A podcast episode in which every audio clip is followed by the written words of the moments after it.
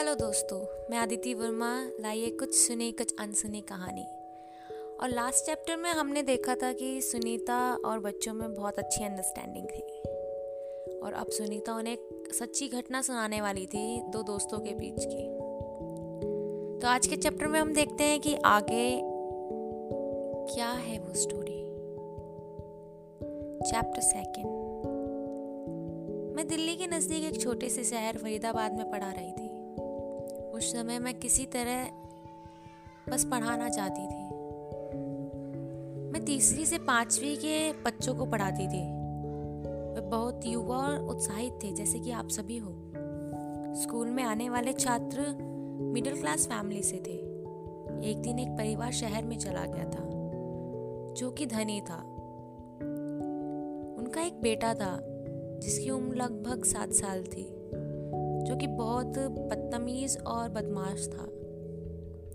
पेशावर कारणों से उसने, उसके माता पिता को यहाँ आना पड़ा था। क्योंकि ये दोनों इस शहर के जाने माने अस्पताल में डॉक्टर थे। इसलिए आदित्य को यहाँ उनके साथ आना पड़ा था। और मैं भी जिस स्कूल में पढ़ाती थी, उसे वहीं भर्ती करा दिया गया था। जब वह पहले दिन विद्यालय आया, तब उसने कक्षा की खिड़कियों के शीशे तोड़ दिए। दूसरे बच्चों से लड़ाई करी। और तो और बच्चों के कपड़े भी फाड़ दिए, धक्का दिया। सारी शैतानियाँ करी। वह हर हफ़्ते यही सब करता रहा। तो हम टीचर्स ने सोचा कि इस समस्या का कोई सुधारण निकालना होगा। हर शरारत के बाद टीचर्स कहते थे कि वैसे ना करें। लेकिन फिर भी उसकी शरारतें बिल्कुल बंद ही नहीं हुई। फिर हमने उसके माता पिता को बुलाने के लिए सोचा। लेकिन वे इतने व्यस्त लग रहे थे कि उन्होंने हमारे अनुरोध पर कोई ध्यान नहीं दिया। इससे मुझे महसूस हुआ कि माता पिता की देखभाल में कमी के कारण वह इस तरह से बड़ा हुआ। मैंने आदित्य की मदद करने के लिए एक नई तकनीक आजमाने की सोची। मैंने उसे कक्षा में सबसे अच्छे लड़के के साथ बिठा दिया। जिसका नाम हिमांशु था। हिमांशु ना केवल पढ़ाई में अच्छा था, बल्कि उसके बारे में हर एक बात अच्छी थी। वह दिल का भी बहुत साफ़ लड़का था। पहले दिन जब आदित्य और हिमांशु एक साथ बैठे, तब आदित्य ने हिमांशु के टिफ़िन से सारा दोपहर का खाना खा लिया। वह अक्सर ऐसा ही किया करता था। उसे ऐसा करके बड़ा ही आनंद आता था। जब दूसरे व्यक्ति नाराज़ होते थे या परेशान होते थे तो आदित्य को बहुत मज़ा आता था।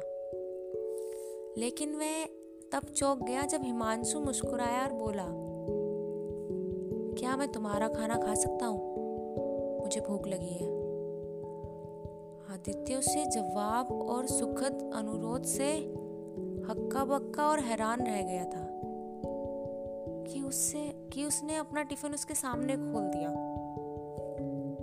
अगले दिन आदित्य ने हिमांशु की पुस्तक के पन्ने फाड़ दिए।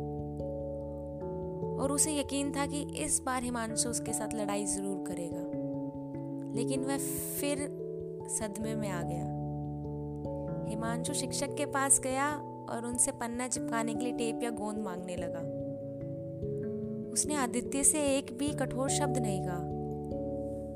आदित्य हिमांशु के शांत स्वभाव के साथ अधीर हो रहा था। और उसने उसे परेशान करने के लिए सभी तकनीकें, कोशिशें अपनाई।